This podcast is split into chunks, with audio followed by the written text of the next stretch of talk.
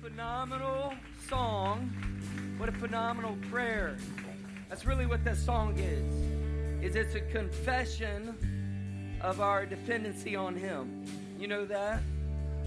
I love that song. Listen to that song many many times a day. I love that song. It's become one of my new faves. You got a fave? That's one of my new faves right there. I love that song. Let's just pray. God, we love you today. We just welcome you with praise today, God. We know that where two or three come together, God, we know that you're right there in the very middle, Lord, that you are here with us, that your presence is here. And God, we're excited about that today because we need your presence. And we want more of your presence. God, I thank you for every person that's either watching online or, uh, Lord, here in Gulf Breeze or in Navarre in Blackwater. God, we want you to speak to us today. We ask that you would not only speak to us, God, we ask that you would stir us. And we ask you not only stir us, God, but we ask that you would change us to be more like you. That's our, our prayer today. God, I pray for people, Lord, who are here today for the first time. Maybe people here that that they don't understand you. They don't get, they, they, they, they don't believe yet, God. I pray today would be their day. God, I pray you'd open their eyes to who you are and to the love that you have for them. And we ask you to draw people to you today, Holy Spirit. We love you in Jesus' name. Amen. Amen. You guys can be seated. Woo! Man, God is doing some amazing things. I just want to brag on him real quick. Paul in the New Testament said it like this God forbid that I should glory or boast except for the cross of the Lord Jesus Christ. And I want to tell you what God is doing because if you don't know what God's doing, then you're you're going to stumble all over yourselves. You, you, if there's no vision, you're going to perish. Let me tell you what God's doing. God's doing incredible, incredible things. Last week there were 1,200 people watching online, all over the place. 1,200 people. And I want you to pray with me. My next my next prayer is God take us to 5,000. That's what I'm praying for. And then after 5,000, Lord, take us to 50,000. And then after 50,000, take us to 5 million. And then after 5 million, take us to 50 million. That's the prayer that I've been praying. If you want to pray and join with your pastor, um, I mean, we live in a day and age where technology is available, and I believe it is for one reason and one reason alone, and that is to get the good news of the gospel to the ends of the earth. And so, why not pray big? Why not believe God big? That's where I'm at today. Last week, Navarre got to be there. We broadcast from Navarre, first time ever, and Navarre was on fire. They were on fire, man. We had 600 people, over 600 people in Navarre last week. Just that one campus, second week in a row, Navarre had more people than Gulf Breeze. So how about that, Navarre? Just calling them out right there, right? Little competition not a bad thing, right? That's right. So you gotta. I see some empty seats, man. Jesus can't change an empty seat. So y'all gotta invite your friends. Let's fill every chair, every gathering, every Sunday, every month of the year. Are y'all with me? That's where we're at. Um, I love that. But I, I love in one gathering alone, one gathering alone, how many people, how many hands were raised? I want to say it was 16. Just in Navarre, one gathering, 16 people gave their life to Christ. How about that? Can we just boast in that? We just say, Yay, God, in that?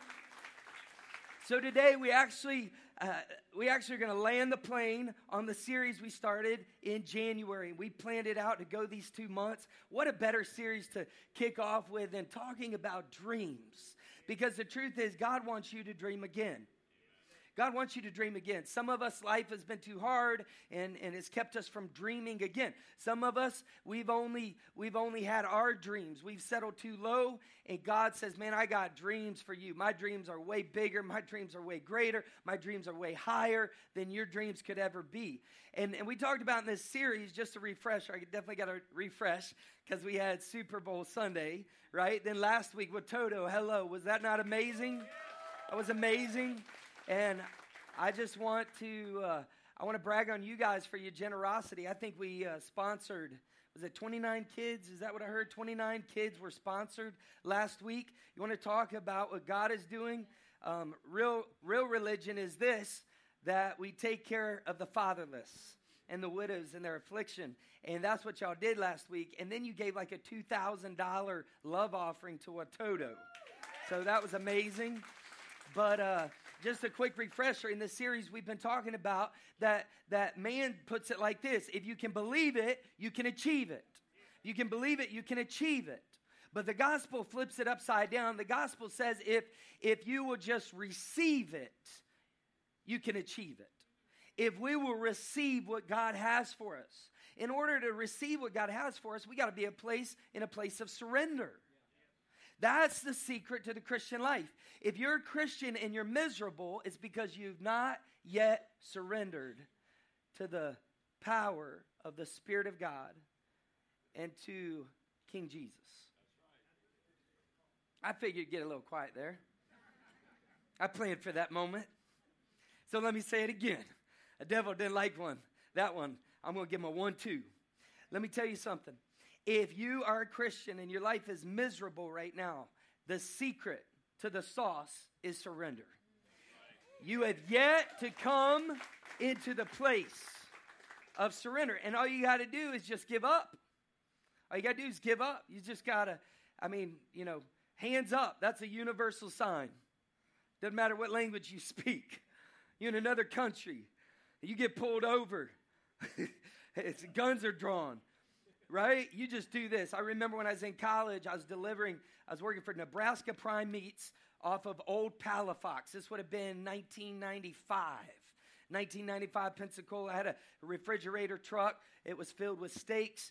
And uh, I was going to Eglin Air Force Base and I was delivering and I was lost. Back then, we didn't have cell phones. We, we didn't have GPS. We didn't have Siri. Who's Siri? I mean, who's Siri? We, we didn't have any of that. We had maps. That's what we had. We had maps, and I had this real cool little thing, looked like the, a package of dental floss. It was called, get ready, young people, a beeper. a beeper. And if people wanted you, you would wear it on your belt clip and it would buzz, and then you'd run to what's called a landline.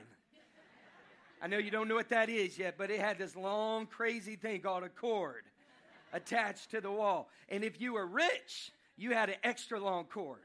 You can walk around the house. You can walk into the bedroom from the living room. Uh, and man, and so I'm I'm there at Eglin Air Force Base and I'm lost. I don't know where I am. And all of a sudden I see these guys. They're loading, they're loading a helicopter, airplane one, I can't remember. Probably airplane. They were loading. And uh, and so I'm in this box truck, Nebraska Prime Meats. So what do I do? I just pull up. What do you do when you got a question? You ask somebody. I get out of the car and there's a line. I didn't see the line, but I'm getting ready to step across that line and out of nowhere, out of nowhere, man, it was like Navy SEALs, Air Force. I mean, I'm telling you, man, special forces. It's like they dropped in out of heaven. All of a sudden, I mean, these machine guns were drawn. They said, don't take another step. That's what really happened. I was just like, you know what I did? I just tried to deliver some steaks. Y'all want a steak? Because they're free. you know what I'm talking about? They are free today. We just, my beeper just went off and we got a special going on.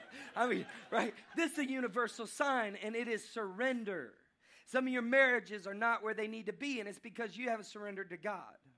Some of your families are going through through things and interpersonal relationship struggles because you haven't surrendered. So, surrender is a deal. And in this series, here's the point the point is that God's dreams are bigger than our dreams. And if you'll surrender, you know what? You will get to live out the dreams that God has for you. And you'll realize that those were the dreams inside of you all along. In this series, I've asked the question, and the question is this What would someone like you and me, what would they do I mean, someone just like you and me, facing our problems, facing our circumstances, facing our opportunities, what would someone just like you and me do who was absolutely confident that God was with them? What would they do? That's been the question throughout this series. What would they do? So we've been asking that. We've been talking about Joseph's, couple Josephs in the Bible, Joseph in the New Testament. You remember him and Mary. Mary gave birth to Jesus. This is not that Joseph. We're in the Old Testament. We're in the first book. If you open up a Bible, we're in that book, the book of Genesis. It's the book of beginnings. And we're in this book and we're reading about this guy, Joseph. And Joseph, I, I mean, he, he had a, some great genes. I mean, you had Abraham and Isaac and Jacob and Joseph. So, Father Abraham and Isaac, that was his son, and then Jacob. And Jacob had 12 sons. One of them was Joseph. That's the Joseph that we're talking about today. And, and so, just a little, little uh, backdrop, real quick. Joseph is favored. Uh, his father uh, is um, playing favorites, I guess you could say. He, he favors his son Joseph above all the others. Joseph was his favorite son at that point from his favorite wife. His wife uh, couldn't, couldn't give birth. She was beautiful. It teaches us that with the burden comes a blessing. You may have a burden right now, but open your eyes because you also got blessings. And sometimes we look at people with all the blessings and we look at them. But the truth is, they're also carrying some of the biggest burdens we know nothing about. It, it, goes together, it runs parallel, blessings and burdens. And so finally, she gives birth and she has Joseph. And oh gosh, uh, um, does Jacob love Joseph? And his brothers are jealous. And Jacob gives him a coat, and that coat meant many things. It meant number one, who's your daddy? Because you, you know I love you, and your other brothers didn't get one of those, and you're not the oldest. But it meant that Joseph was set apart. And do you know, as a Jesus follower, that you've been set apart? Do you know that? The, the word, uh, the doctrinal word, if you want to get into to that, the theological word is sanctification. When, when we come to Jesus, we're set apart, we're favored. We're well favored. In fact, David said that the favor of God keeps my enemies from defeating me. In other words, the favor of God on my life keeps my enemies at bay. Are you with me? So, something about favor. Someone say favor. Turn to the person beside you. Let's go, Navarre. Let's go, Blackwater. Come on, you online? Pretend someone's there. Turn to someone. Maybe you're just on an airplane right now. Go ahead and talk to somebody. Turn to someone beside you and say, Favor ain't fair. Tell them I got it. Tell them you need it.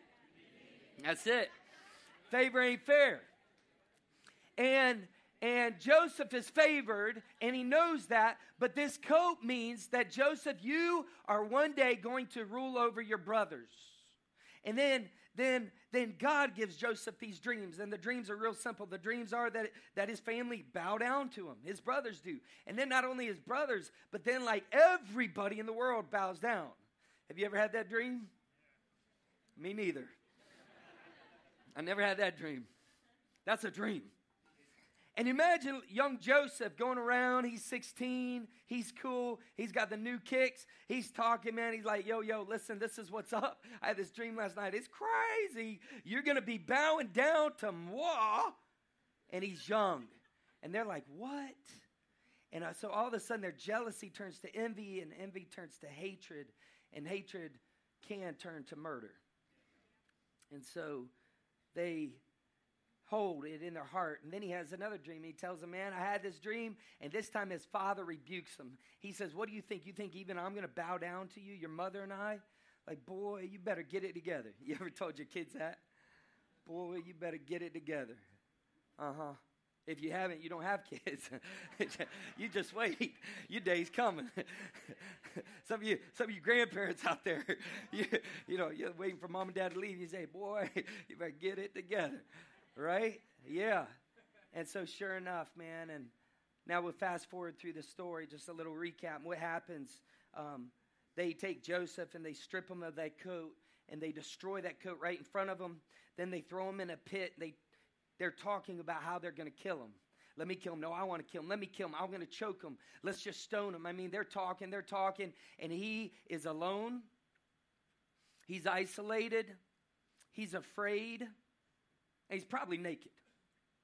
And he's in a pit. And it's not the first time he'll be in a pit. You've been in a pit. You might be in a pit right now. And if you've never been in a pit, get ready because there's a pit in your future. And we talked about Joseph in this pit. A couple things that we learned. Number one, we learned, uh, I think the first message, we learned that our dream is connected to our destiny. And so these dreams he's having, but now the son doesn't look like his dream is going to come true. He's in a pit. And when you're in a pit, what do you want to do? You want to quit. So next week, the next message we talked about don't quit in the pit. So the first one was about truth, that our dream is connected to our destiny. That's truth. But don't quit in the pit was all about the trials. That God will send trials your way and my way, and He doesn't do that to kill us, He does that to make us stronger. What doesn't kill you makes you stronger. Right? Some of y'all been through that. Some of you walked through a divorce that you never planned on. Some of you went through cancer and came out on the other side. Some of you walked through losing a loved one, whether it was a spouse or a child. And you were in that pit. But it's in that pit we realize that God is like, don't you dare quit in the pit. Some of you were passed with that promotion.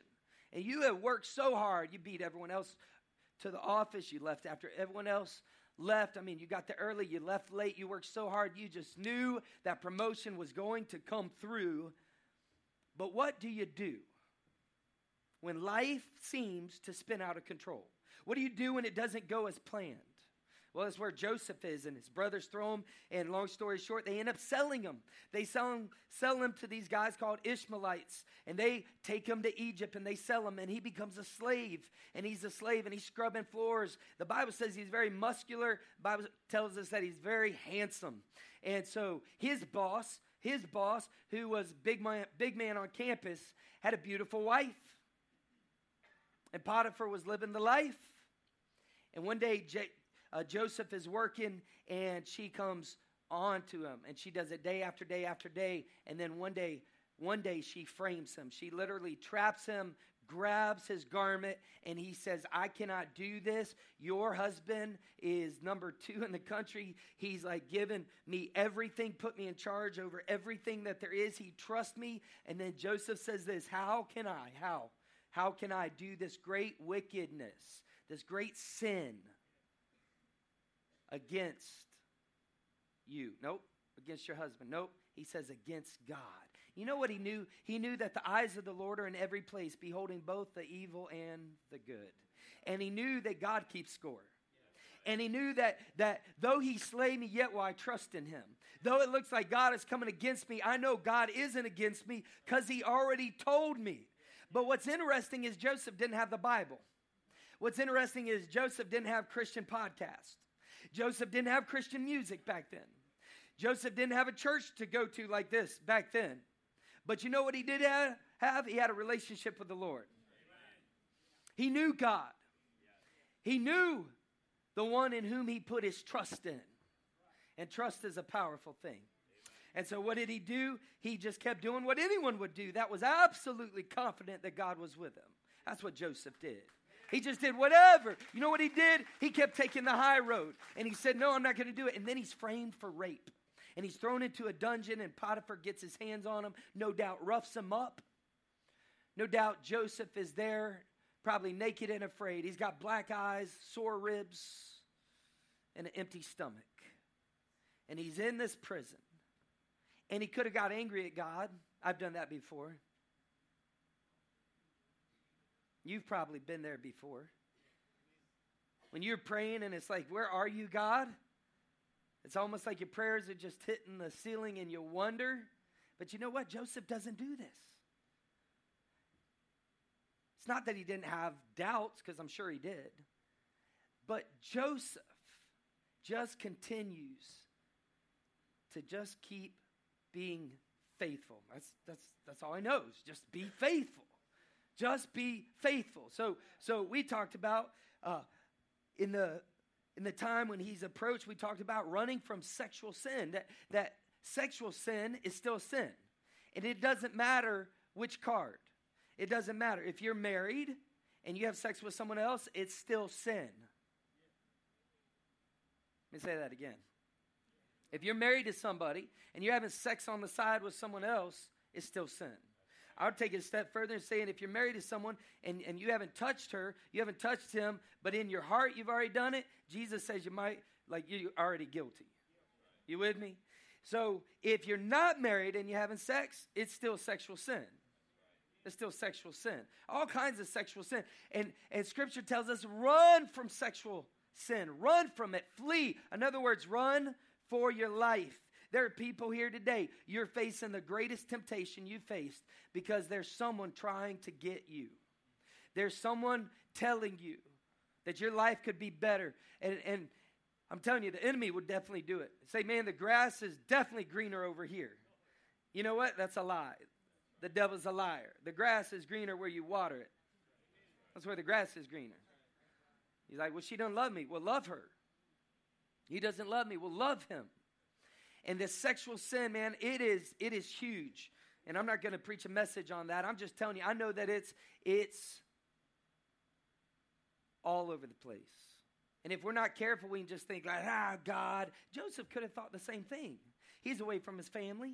He could have done it, got away with it. He had thought, man, surely, God, this is my break.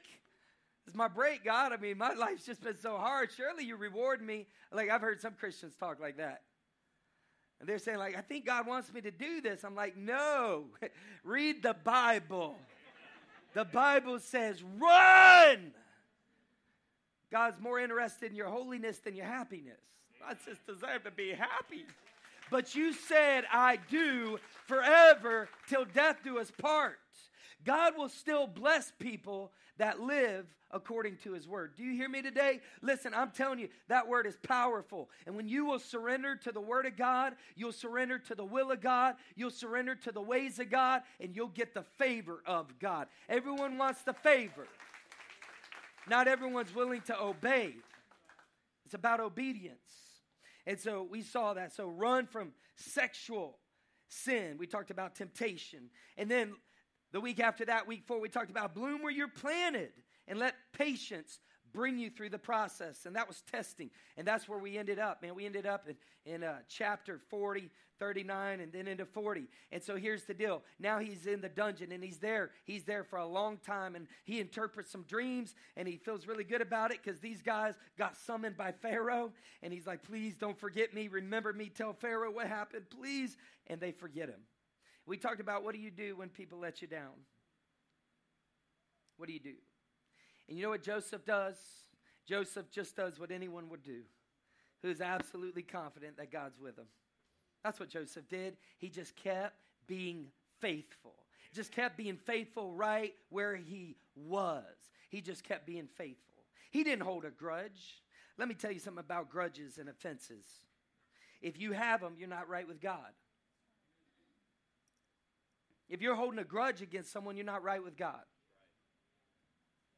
You're not. Bible says if you got an issue with someone, go to them and talk to them. but that would require courage. I'd rather talk about them. I'd rather tell everybody else my problem with them. Well, you need to pick up that Bible, blow the dust off, open it up, and become obedient. Are you with me? I'm trying to help you today. I know this is strong, but it's strong for a reason because the devil's got so many of us twisted and bound. Don't you just want to be free? Don't you just want to be free? Aren't you just tired of being bound? You can be free today. Mm. So, sure enough, he doesn't hold a grudge.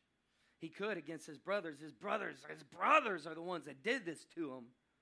Ah, hmm, we'll revisit that.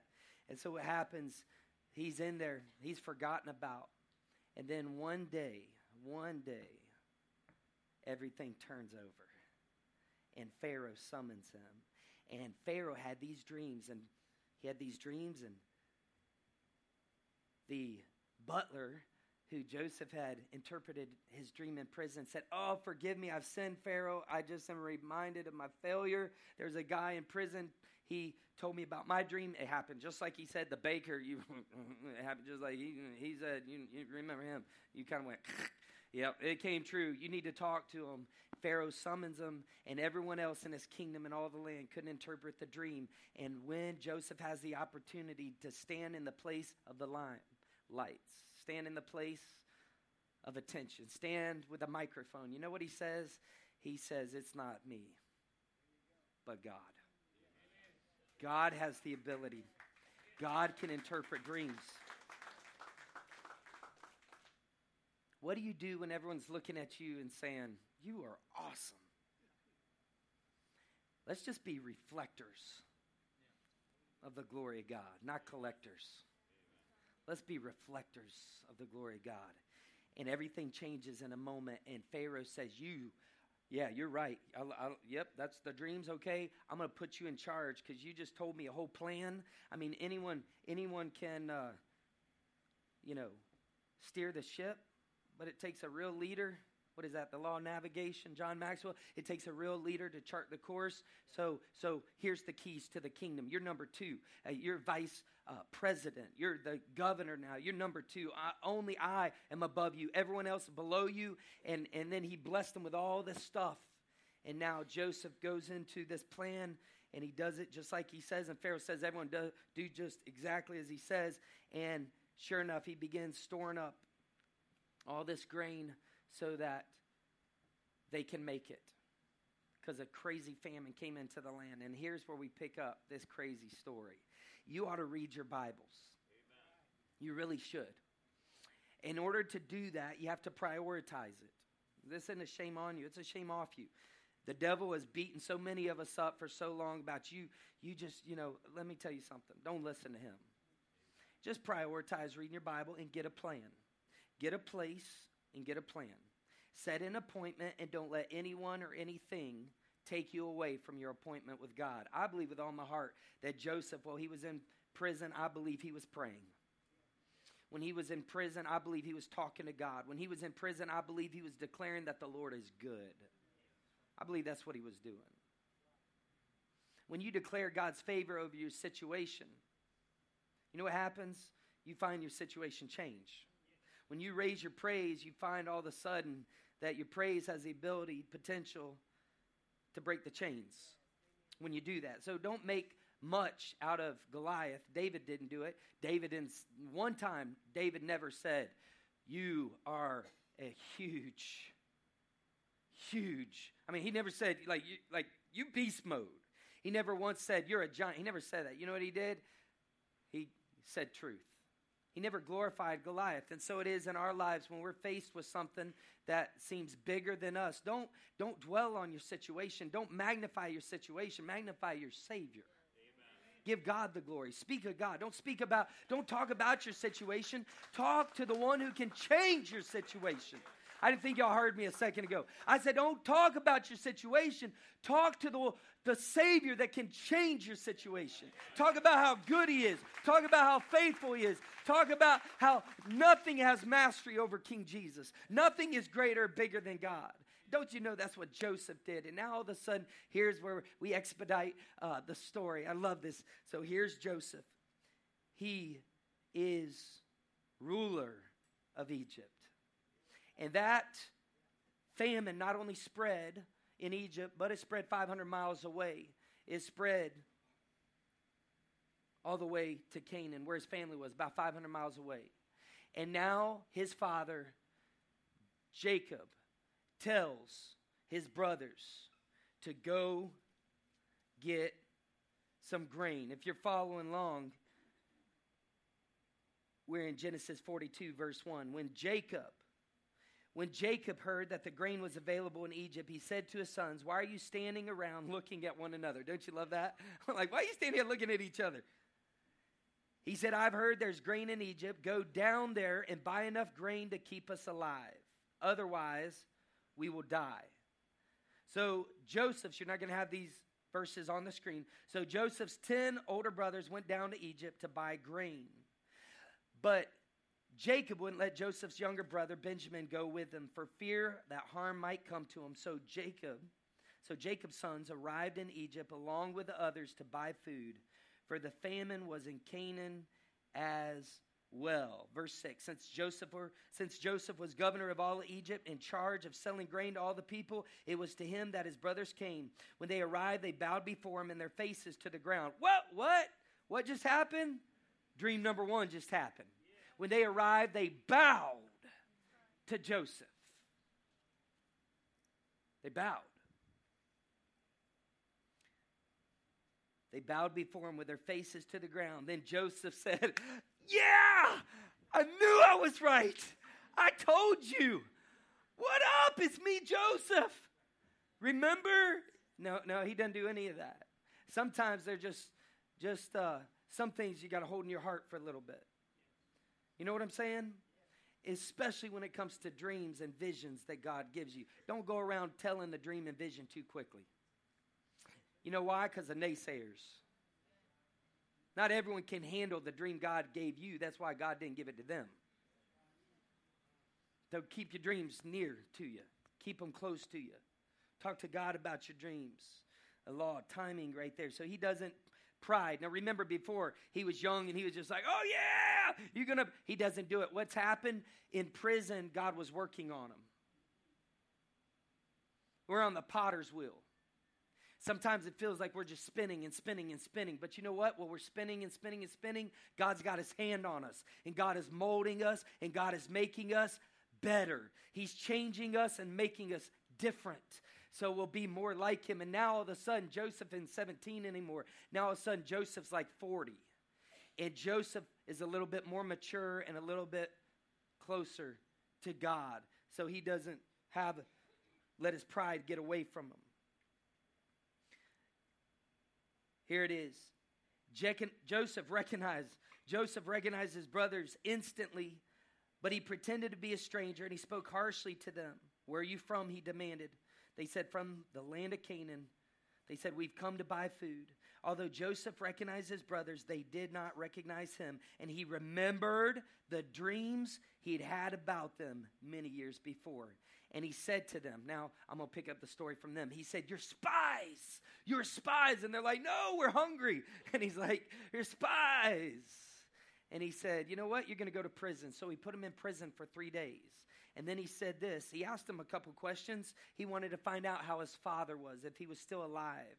They answered his questions. They said, Yes, our father's still alive. He wanted to find out about his youngest brother from his mother wanted to find out about Benjamin if he was alive and doing well. And sure enough, they said, Yes, he's alive. So after three days in prison, he comes to him and he says, I promise you, I promise you, I'm a God fearing man. We're going to leave one of, the, one of you here. There's 10 brothers, 12 total, 12 tribes, 12 brothers. But Benjamin was back with Jacob and Joseph was in Egypt. There's 10 that were sent. And now Joseph says, I'm going to keep one of you here. You go home and bring back your youngest brother, Benjamin. And I promise you, I'm a God fearing man. Let your yea be yea. Let your yes be yes. Listen, be honest. What you say, do what you say. He said, I promise you, I'm a God fearing man. He says, if you'll bring your youngest brother back, he says, I'll release this brother, which was Simeon. And he held him in prison. And he says, We'll go ahead, we'll send you with grain. So he packed, he told, he told uh, some of the employees, he said, load those bags with grain and then put the money that they paid for it at the top of their sack. And sure enough, they loaded the donkeys and they took off and they stopped to sleep that night. When they stopped, one of them, not all of them, one of them opened their bag of grain. Why? Because they were hungry. Opened it up and there was the money. And they, holy cow, and everyone was filled with fear. Then they wake up next morning, they make it back to Canaan. They tell their father everything that has happened, and he's like, You're killing me. You're killing me. He says everything is going wrong. You ever feel like that in your life? Like everything is spinning out of control, everything's going wrong? He's like, Why is this happening to me? You ever, been there before? He's like, First, I lost, I lost Joseph. And now Simeon is in Egypt, 500 miles away, and you're trying, you're trying to take Benjamin? No way, no way in the world. He's not going with you. And so after all of that talk, they all opened up their grain, and the, the scripture tells us that all their money was returned. And they were all, including Jacob the father, were all filled with fear. And so they're like, Dad, well, we got to go back. We got to go back. He's like, Absolutely not. You're not going to do it.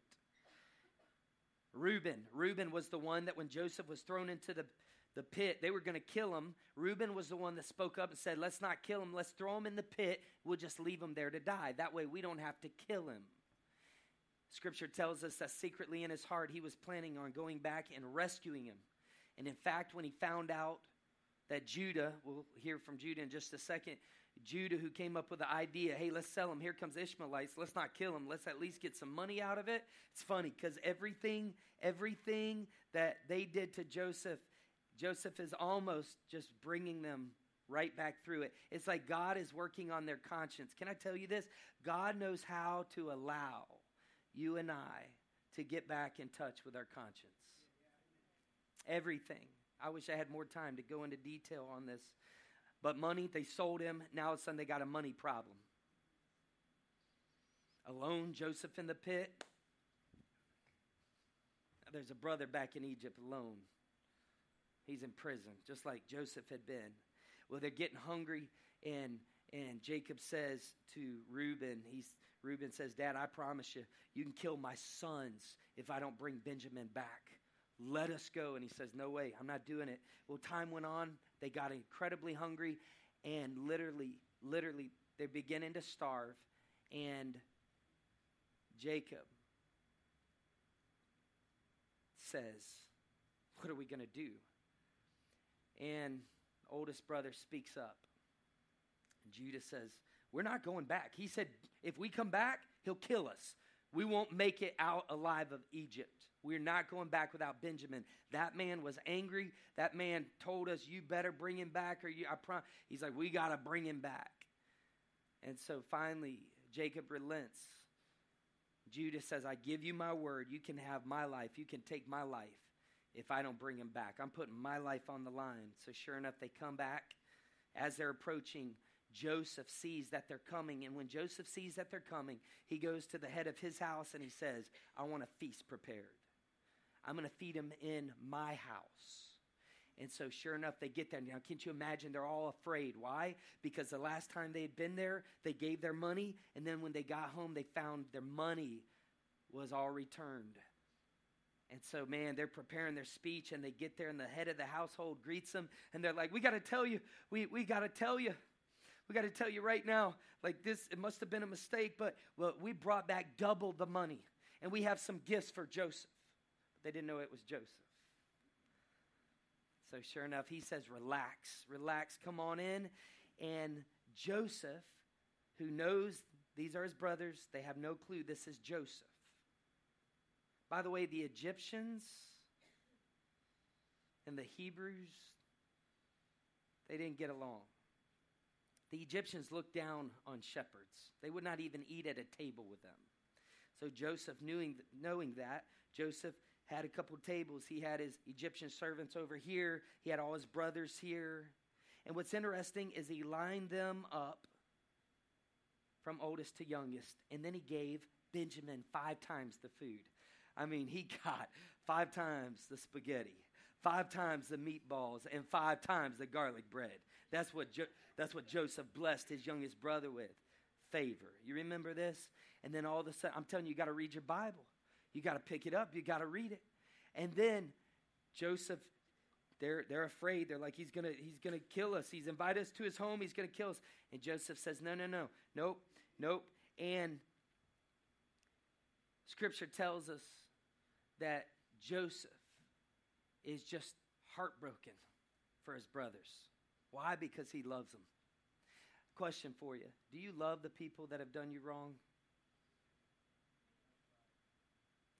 Jesus said anyone can pray for a friend, but I'm telling you, pray for your enemies. You know what happens in this story? Joseph loads all the grain up, and he actually gives them more than that. He blesses them with other gifts. But he tells one of his servants, he tells him, take my, take my silver cup and put it in Benjamin's sack. Return all the money. And so, sure enough, the brothers are coming back. They got their other brother out of jail. They're bringing Benjamin back. They're going on the donkey, not too fast, but they're moving. They're moving. It's like when we're stuck in traffic. They're moving slowly, but they're moving back. And then all of a sudden, Joseph says, Go now. And he releases some warriors and they tracked them down and they said, How could you do this? How could you do this? The governor has lavished you. How could you do this? One of you, one of you have stolen an item from his house. You've taken his cup in which he uses to predict the future. And they said, What are you talking about? You are crazy. And in fact, Judah speaks up. If I remember the story, story correctly, Judah speaks up and he says, I promise you this. No one here did that. I promise you. I was watching all. No one did. You, you're crazy. You're talking crazy now. He said, I, I'll tell you what. If if there's the cup in our sack, whoever sack it is, you take him and kill him right away. You know what they did? They opened up all the sacks and there was the money. And they're like, oh, not again. And they go from the oldest to the youngest. And when they finally get to the youngest, you talk about a drama. That story got some drama in, in it, doesn't it? They open up Benjamin's sack. There's the cup. And scripture says that they all ripped their clothes. They wept. And now they're headed back to Egypt. And this is where this part of the story is amazing. They come in, and Judah, I don't have time to read the story. If you want to read it, I'll tell you. You ought to go to um, you ought to go to chapter 43 and read this in verses 19 through 23 and, and then following verses 26 and 31 into uh, chapter 45 1 through 20 what happens is is judah the one told his dad i'll put my i promise you he speaks up in front of Joseph and he tells him, Before you do anything to us, can I please tell you the story? And he begins to tell that there were 12 brothers and one of them is dead. And then he goes to tell about the father. Now, a sudden, when they didn't care about their father before, he's seeing that they're caring about their father and they're caring about the brother, the new favored one. And he's seeing that God has changed their heart. And Judah begins to go on and he says, Please, please, please, please, please. And he tells him the story, and this is what happened. He goes he tells him the entire story. And we told our father, and he wouldn't let us bring. We said, We're gonna die. We gotta do it. He says, Okay, do it. And here we are. And he, he tells him the whole story. And Joseph can't take it any longer. And Joseph says, Get out! He tells all the Egyptians in the room to get out. And he literally, at one point, he runs out of the room crying. He comes back in. But at this moment, he literally loses it and he breaks down weeping and he says, It's me. It's your brother Joseph. Wouldn't you like to have been a fly on that wall? I mean, if they weren't afraid, if they hadn't wet themselves, they just did in that moment. They're like, oh crap. We thought it can get any worse. What have we done? And he says, Listen, listen, listen, y'all, you did this to me. You did this to me. But you don't need to be afraid.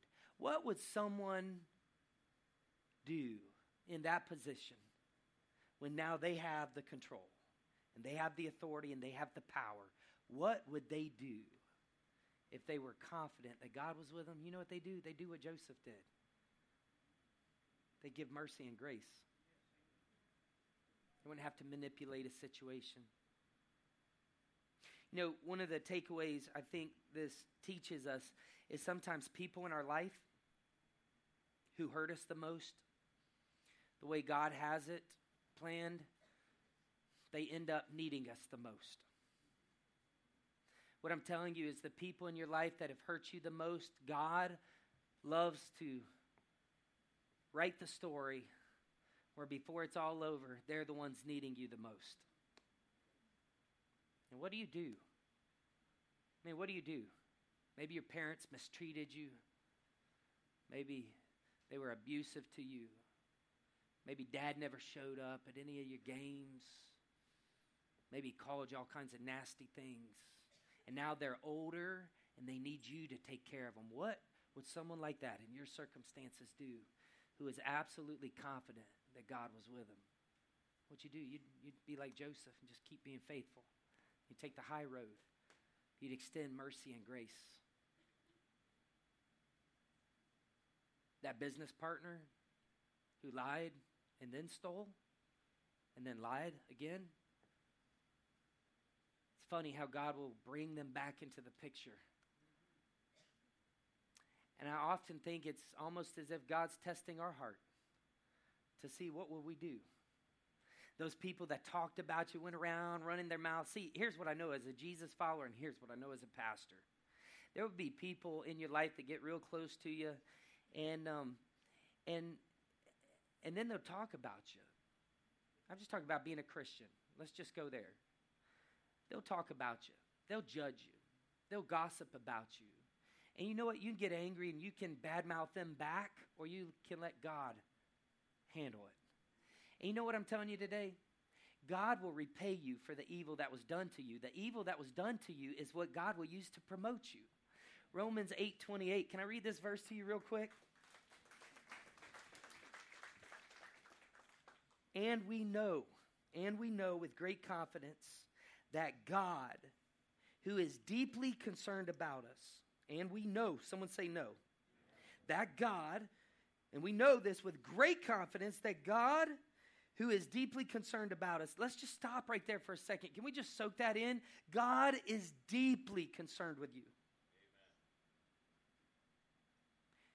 He's deeply concerned with you. And just like Joseph, Joseph, I mean, Joseph, he doesn't get an angel that appears in prison. God doesn't speak to him again. I mean, those dreams had happened a long time ago. Right? Literally. I mean, it's going to be 22, 23 years when he gets to see his father again. He was in prison for a long time. He was 17 and now he's 40. You do the math and you thought that this thing in your life that's been going on for six months is a long time, can I tell you something? That though it seems that God is silent, make no mistake, He is not absent. He is deeply concerned. Do not confuse the silence of God with the absence of God. That's a weak clap, man. Come on. If y'all gonna clap, clap. That's right. We're doing this for Jesus, right? Whatever your hand finds to do. Let's do it with all our might. Yeah, there we go. He's deeply, do you hear me today? He's deeply concerned with you. And this other stuff, the spinning out of control, and you're like, oh, and you think this the thing that's taking you out. No, no, no, no, no, no. No, this is the thing that God is using to promote you. This is the very thing God is going to use to elevate you and to bless you. So don't forget that God is deeply concerned about you. And we know with great confidence that God, who is deeply concerned about us, He causes all things to work together as a plan for good. For those, wait, wait, work together? Yeah. As a plan? Yeah. God has a plan. And His plan is for good. And His plan is for good to those who love Him, to those who are called according to His plan and his purpose. And if you name the name of Jesus, you're called according to his plan, you're called according to his purpose. And so here's Joseph. And Joseph tells his brothers, It's me. And then he says, Do not be afraid. I'm going to bless you. I've waited for this moment for years. I've thought about this moment. And they're so afraid. And he says, Don't be afraid. And he reassured them, scripture says, he reassured them with his kindness.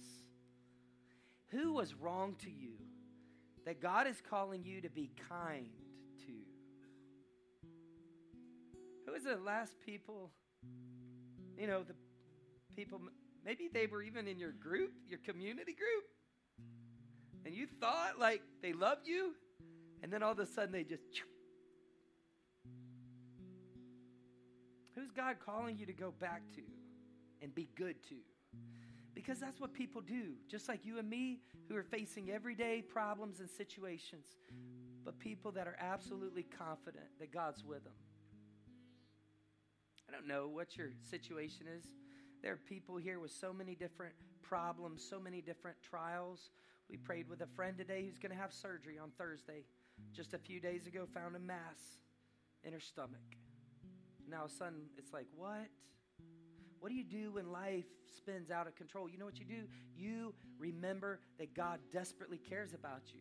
I think Peter said something like this like casting all your care upon him because he cares for you. and the one who cares for you is careful with you. What about your hopes and dreams? God's are so much higher and greater. When we come to a place to surrender, you know what happens?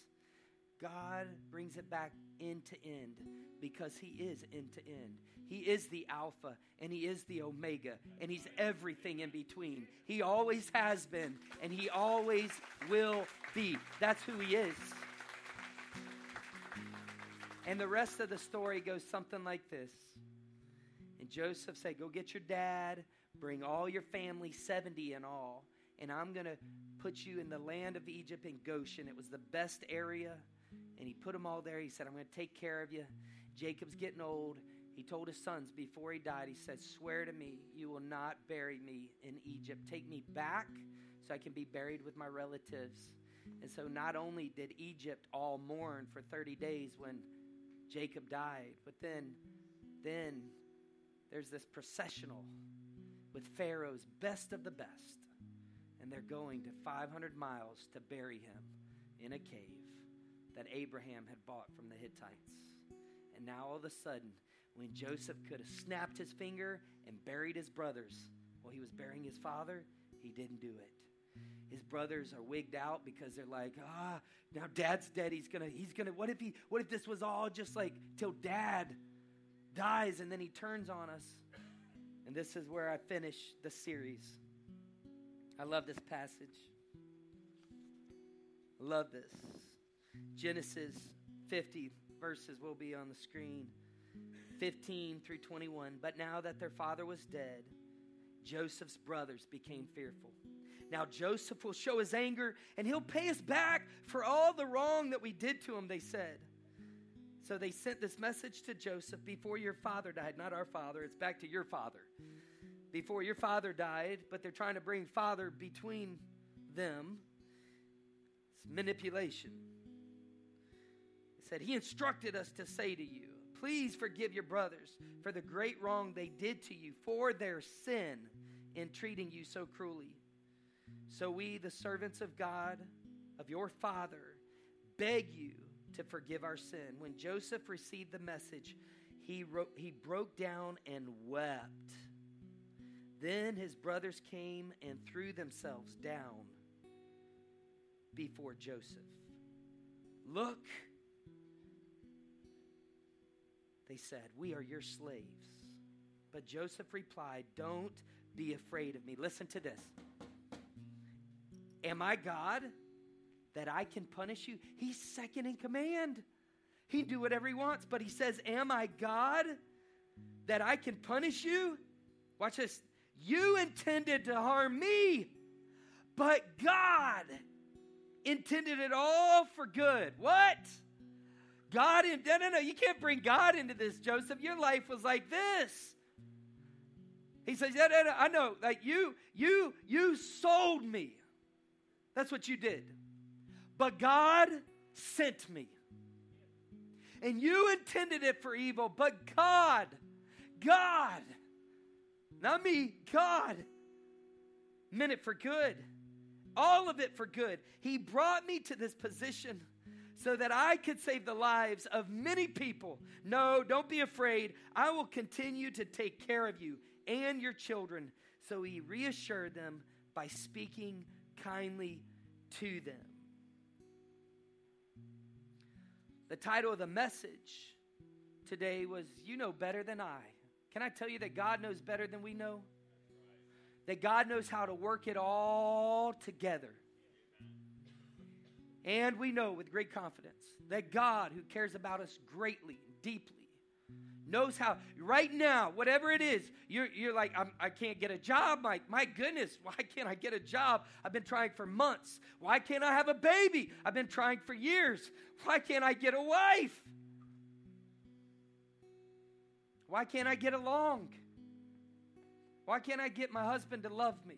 I, I, don't, I don't know what it is. Why, why can't I get this business up off the ground? I, I don't know where you're at today, but what I do know is that God is excellent and He's an expert. He's an excellent expert at taking all the stuff and putting it and working it together for our good. And we know. Do you know today? Are you confident today? I mean, what would someone like Joseph do in this moment? What would he do? When his dad's dead, he would do what anyone else would do that was confident that God was with him. See, here's what I know no matter what your past looks like, acknowledge that God was there with you. Until you, number one, acknowledge that God was with you. Though he was silent, he wasn't absent. You got to get there. Stop talking about how bad it was and start talking about that he was with you, that he never left you that he wiped every tear and he's got your name tattooed on the back of his hand. And if his eye is on a sparrow, you think he's going to forget about you? You think he's going to ignore your prayers? Maybe, just maybe, God has a plan and a purpose. And you, you know better than I. You see, when we watch God's plan work together for our good, we realize it was his plan, we say, God, you know better than I. Your plan was better than mine. I wanted it here, but maybe I couldn't handle it here. Maybe I couldn't handle it here. I've known couples that have prayed for babies. The truth is, their marriage wasn't in a place to receive a baby. And that baby, I've known couples struggling with their marriage, and they think, we'll just have a baby. That'll make it all better. Then they have a baby, and it just expedites it. So maybe God was like, hey, hang on, we're going to get the marriage thing, and then we're going to do the thing. I, have known other people that they're like, man, I just, I just, I want a girlfriend so bad, man. I just want a wife so bad, but they weren't ready to be the husband they should be. So God had to work on them a little bit. God had to work on her a little bit so she wouldn't push away the right one when God sent him. Are you with me? God has a plan, and sometimes God has to change us before God gives us what we want because He knows we can't handle it. And, and not now isn't a never. You need to hear this today. Someone here today, this is your word. You've been stuck in the not now. But I declare to you today that if it is not all good, it's not over. Because God knows how to work it all together for good. If it is not all well in your life, God is not through with you. Don't you dare quit. You're still in the pit. Maybe you're in the prison, but God's dreaming of the palace, and God has this plan, and the things that were used against you, God was actually saying, Yeah, I'm going to use that as ammunition for them. I'm going to use that to launch them, is what I'm going to do. Whenever you go through a hard time, number one, you recognize that God was there. Number one. Number two, when God brings you up, don't play God. Give God the glory. God knows so much better than we do. There's a movie came out in 2000, um, Joseph, King of Dreams. I think it would be an appropriate way to end this series. So it was in 2000, and it's animated. But this song is so powerful, and we're going to retell the story from this. Would you look at the screens?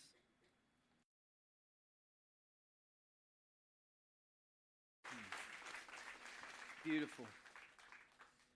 When in doubt, trust God Amen. to work it out. When in doubt, trust God to work it out. Would you say that with me? When in doubt, trust God to work it out. One more time. When in doubt, trust God to work it out. Now, everybody, Navarre, come on. Everybody, everybody in Blackwater, everyone here in Gulf Breeze, because this is the sticky statement.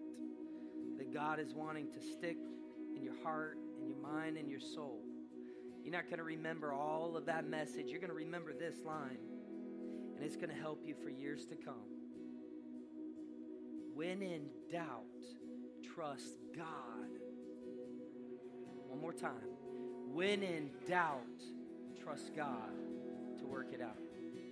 I get it. There are people here today, and that's really the struggle. And the struggle is real, and it's about trust. Can I tell you, you can trust Him? We started this the first Sunday in January. I believe it was the 6th. 6th. Um, and I want to end it the way we started it. And That's just with giving people an opportunity to come pray.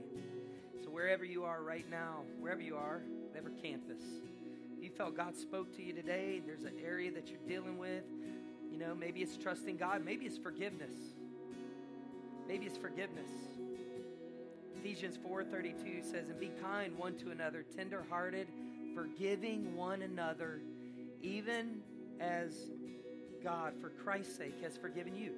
See, that's the beauty of the gospel is that Joseph illustrated what Jesus would later do for us.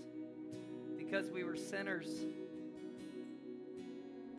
who deserved punishment for our actions, Jesus gave us what we didn't deserve, and He didn't give us what we did deserve. He did exactly what Joseph did. So I just want to open this up wherever you are right now on the count of three. Don't wait. You don't have to wait. Wherever you are, if you need to come pray, there's something you just maybe you need to surrender. Maybe you've been doing this Christian thing on your own, been living your own, maybe trying to really fight for your dreams, and you just need to surrender so you can receive His dream because His dream is so much higher than your dream. Whatever it is, maybe it's a forgiveness thing, wherever, whatever it is. On the count of three, I want to invite you to come and pray right here at the front. On the count of three, one, two, three, right now. Wherever, wherever you are, just slip out. You're right in the middle of a road. That's okay. Just slip out, man. I, I wouldn't let the inconvenience of having to walk by a few people keep you from this moment with Jesus. Wouldn't let what do other people think of me? I wouldn't. Wouldn't even allow that. That's all from the devil. I believe with all my heart there are people that you're struggling because the truth is you feel like God hasn't and God should have and God didn't, and it's a it's a battle. And the enemy's trying to get you to bat to battle. He's trying to get you to lose. And what's at stake is your trust in God. And the lie that he's trying to put right in your wound is that God is not good. God is not good. And that's that's the message he sent to you. Maybe you just need to come forward and say, you know what? We're just gonna sever that lie. We're gonna cut it off at the head. We're gonna reject that because even though I'm going through it, even though it seems right now that God is silent in my life, I know He's not absent. And I know He's good. You're still in Navarre, there's time. You can come forward and pray. If you're here in Gulf Breeze, there's still time. You slip out of your, your seat, come forward and pray. That's a real holy moment. And then for other people, today, if, if you don't know the good news, can I tell you the good news? This whole story of Joseph really illustrated, like I said earlier, the story of Jesus that Jesus was the one that was wronged. It was our sins that he died for. He didn't do anything wrong. He stayed on the high road. Literally, when his back was against the cross, he did not start finger pointing and blame shifting. Instead, he just kept doing what anyone would do that was confident that God was with him. He kept praying, he kept trusting, he kept depending on his Father. He even prayed, Father, forgive them. They don't know what they do. He cried out and he said, It's finished. And what he was saying is the price was now paid once for everyone in full. So that our sins, your sins, my sins, the very thing that separates us from God, those sins could be forgiven. We could be brought back into relationship with Jesus. Religion will never get you to heaven. Religion is man's attempt to deal with his guilt.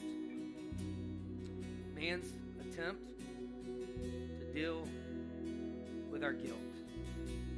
What we need is a relationship with Jesus, and Jesus loves you. He came for you, He died for you.